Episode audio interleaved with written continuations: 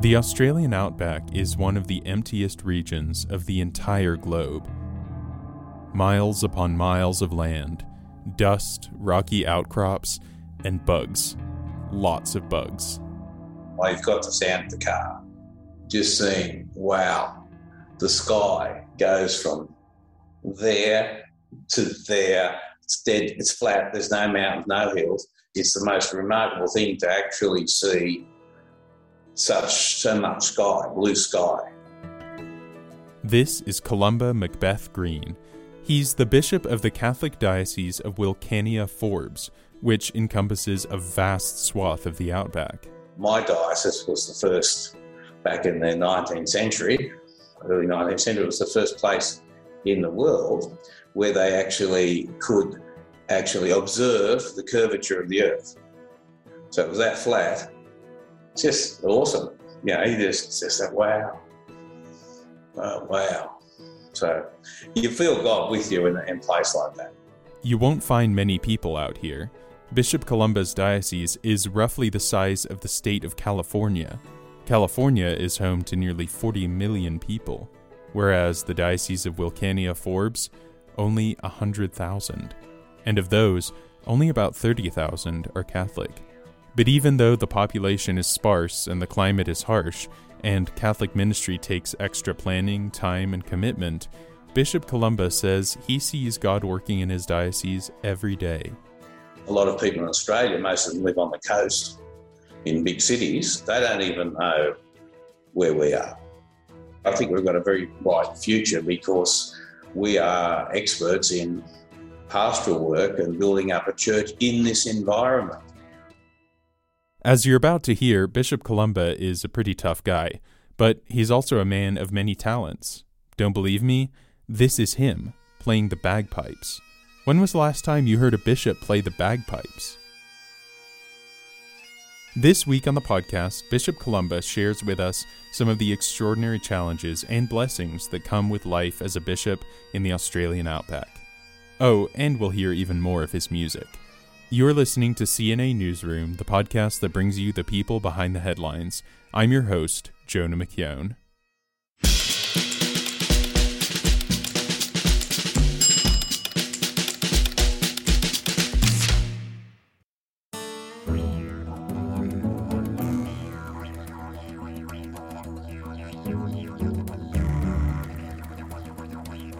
The story of the Diocese of Wilcannia Forbes dates back to 1883. A German ranch hand was herding sheep in western New South Wales when some strange silver rocks caught his eye. He had stumbled upon one of the world's largest ore deposits. The city of Broken Hill, or Silver City, was established nearby, and a wave of miners flooded the town. In 1885, the bishops of Australia petitioned the Holy See to create four new dioceses to minister to Catholics drawn in by the mining industry to western New South Wales. The Diocese of Wilcannia was established two years later. Its first bishop was actually an Irish born priest. Broken Hill's population peaked at around 30,000 in the 1960s, but it's steadily declined since then with the consolidation of mining operations. Today, its population sits close to 17,000, but it's still the largest city in the diocese. You can find the cathedral of the Diocese of Wilcannia Forbes in Broken Hill, but Bishop Columba and the diocesan chancery are actually located in the city of Forbes. The drive between Forbes and Broken Hill is a whopping nine hours. You can't just jump in the car and drive to your cathedral. It's going to take, I, I do it in a day. Those big distances are something that um, is unusual out here. And we're not the only diocese in Australia. We're not the biggest by any means. But the, the travelling so some other dioceses have some small air services and things like that. Well, we don't have that as an option. So you really you just have to drive. And it's not just the cathedral and the chancery that are spread far apart. The diocese is largely made up of small and mid sized farms, and larger farms known as stations. Bishop Columba said some of the stations can be as large as one or two thousand square miles each. That's your farm it would be the size of a country, of a European country. So that's just one one farm with a family living on it, or something like that. So for them to to get anywhere, it's a long time. Everything is spread out. So Bishop Columba spends a lot of time in the car, which might be more accurately described as a tank. I've got armour on the front. I've got a bull bar, as we call it, full frontal armour for kangaroos and other wildlife you might hit. Like emus or wild pigs, and that happens a lot more often than you might think. The extra protection could be life saving. If your car breaks down in the outback, you're stranded. You may not see another person for days. You have no contact with the outside world and you don't see any signs of habitation. There's dead silence. All you hear is the birds or just dead silence and you can't see anything.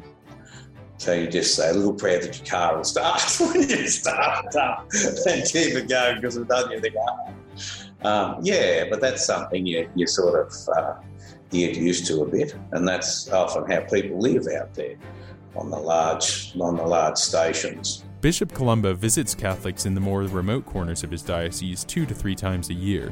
For those longer treks, he pulls an off-road trailer. Just need to plug up with some electricity, and I have my little house. When I'm tired, pull off the side of the road and make myself coffee, or have a little sleep, or uh, sometimes I need to sleep between houses. I can do that with the caravan. During his visits to stations, Bishop Columba always celebrates Mass. He said about 10 or 15 people will usually come together from neighboring farms for the sacrament. Then he'll visit with them, sometimes taking a tour of their farms, most times having dinner and conversation. Like I mentioned, months will pass between these visits. But Bishop Columba said the visits are still marked with long periods of silence. The people who live out on these stations in the middle of the Australian outback will sometimes go a full day without seeing another human being. They're comfortable with silence. Whereas I think people that are more urbanised, we need to fill the silence with saying something.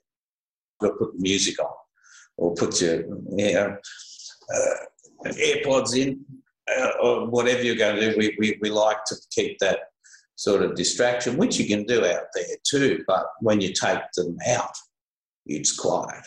It's really, it's really cool. But yeah, you can tell that with often talking, people they're happy just to look at the fire. They're happy to sit and listen and say the odd words now and again. But a lot of people out there are people of probably few words. Bishop Columba said the isolation that they often experience can be tough. Mental health is a big issue. You know, suicide's a problem out there with the farmers and so forth. So that's that's a good mission for the church to actually just reinforce them that you know God he still loves them. God is there. God can help you through that. But if your presence, you actually turn up that means so much and someone giving them a message from a thousand kilometres away, you're actually there on the scene, that's that's totally different. But the isolation also lends itself to contemplation. They're very good in philosophy. They might be at the pub while they're drinking beer. They can come up with some, some of the most profound things because they they think about life and they're dependent on the rain completely. And it's just that it's very simple sort of life. The Diocese of Wilcannia Forbes, like every diocese in the world, experienced lockdowns during the early days of the coronavirus pandemic. Churches closed and masses went online. But unlike many parts of the world, Bishop Columba said the lockdowns were actually a time of great connection in the diocese. The Easter Vigil was one of the first masses the diocese streamed online. Afterwards, Bishop Columba said several people reached out to him to thank him for streaming the Mass. They had never witnessed an Easter vigil before. For them, it was an incredibly special moment. Because they never could ever get to a church for Easter uh, at night for an Easter vigil Mass because they lived so far away. So for them, they got to experience something in the church that they've never actually been able to experience the people sort of take for granted. Churches in the diocese have since reopened, and the diocese simply doesn't have the resources to continue streaming masses online. But Bishop Columba said he is considering streaming Midnight Mass this Christmas. So we'll do that because people in the stations, I said, we've never, we'd love to experience a Midnight Mass and have the family around our home out in the, in the, in the outback. And watching their bishop in their diocese celebrate the Mass will have much more impact than streaming Midnight Mass from, say, the cathedral in a big city like Sydney. Bishop Columba was the youngest bishop in Australia when he was appointed back in 2014. But even with his young age, he said he's beginning to feel the toll of the frequency and intensity of travel associated with his diocese. Now I factor in, well, I have to have some recovery days between those trips because otherwise I'm not going to make my retirement age as a bishop. It's so hard, it's just so difficult to get there, to get to a town or to a church. So yes, it's it's it's it's a, it's just different, a different way of doing things. After the break, Bishop Columba's appointment back in 2014 came as a surprise to everyone, including him. He'll tell us more about that and his hopes for the future of his diocese. Stay with us. On Wednesdays, we wear pink. On Mondays, we listen to CNA Newsroom. My name is Carl Bunderson. I'm managing editor at Catholic News Agency. If you're listening to this right now, there's a 30% chance you're already subscribed to CNA Newsroom. It's like I have ESPN or something. But if you're not subscribed to CNA Newsroom, you can't sit with us. CNA Newsroom is available on every podcast platform, including Apple Podcasts, Spotify, and Stitcher. Search for CNA Newsroom and tap the subscribe button. And while you're at it, leave us a rating and a review. We're not like a regular podcast. We're a cool podcast. Now back to the show.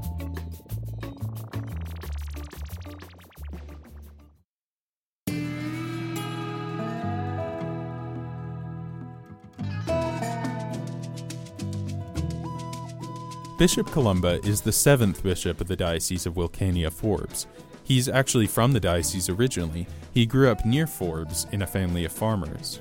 After graduating, Bishop Columba spent some time in the army before entering religious life, first with the conventional Franciscans, and then with the monastic order of St. Paul the First Hermit, commonly known as the Pauline Fathers. He was rector of a Marian shrine and a full time police chaplain in another Australian state.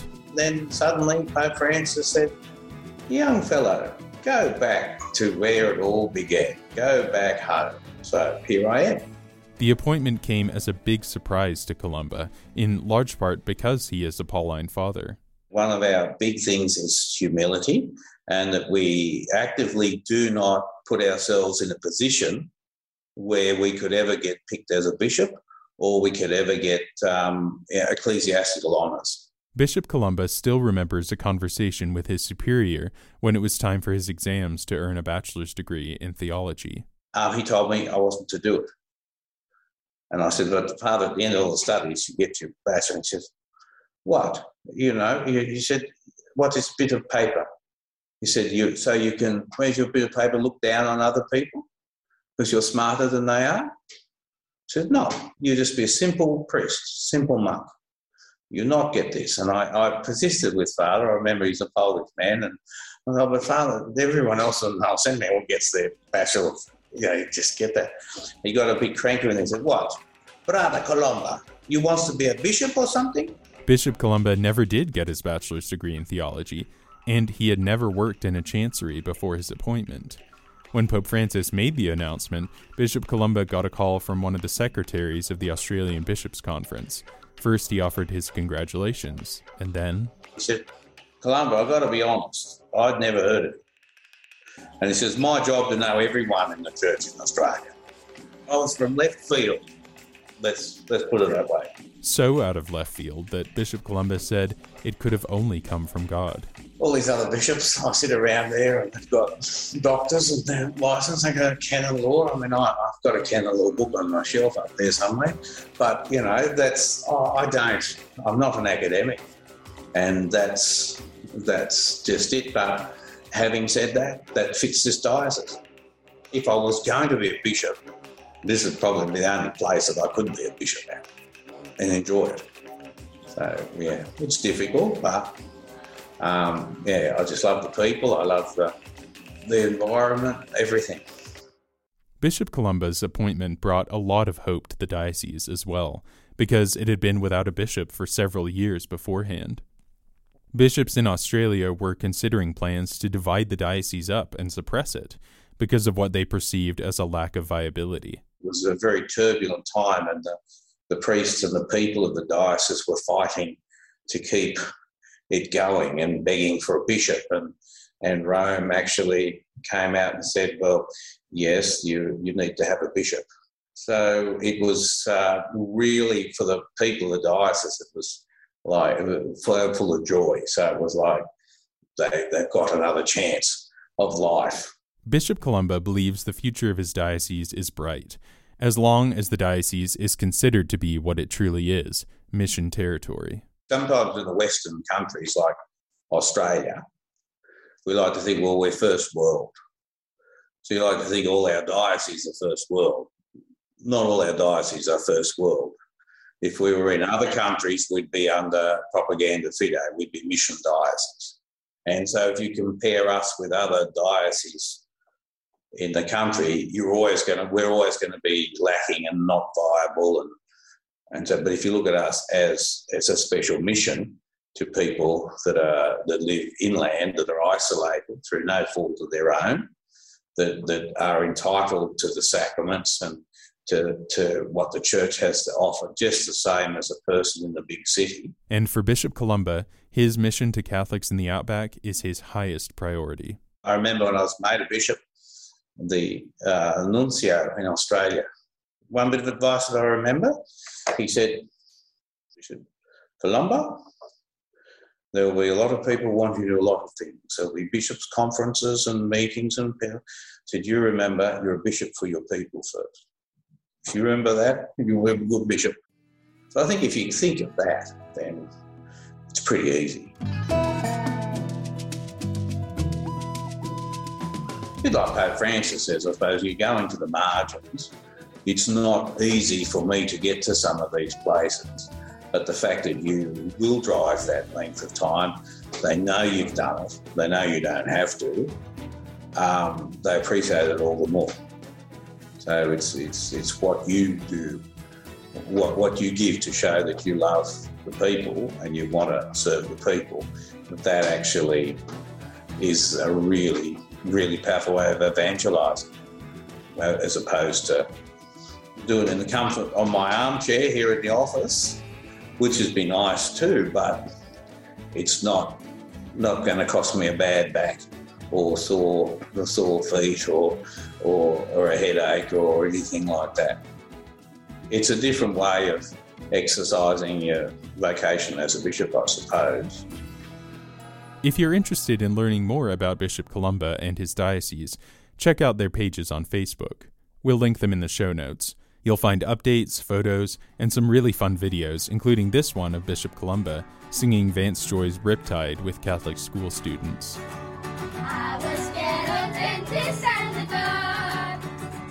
CNA Newsroom is a production of Catholic News Agency and a service of EWTN News. I'm your host, Jonah McKeown. I produce and edit this show with the help of our executive producer, Kate Oliveira. A very special thanks to Bishop Columba Macbeth Green and to the Diocese of Wilcannia Forbes. Aren't you proud of me for getting through an entire episode about Australia without once saying g'day? See you next time.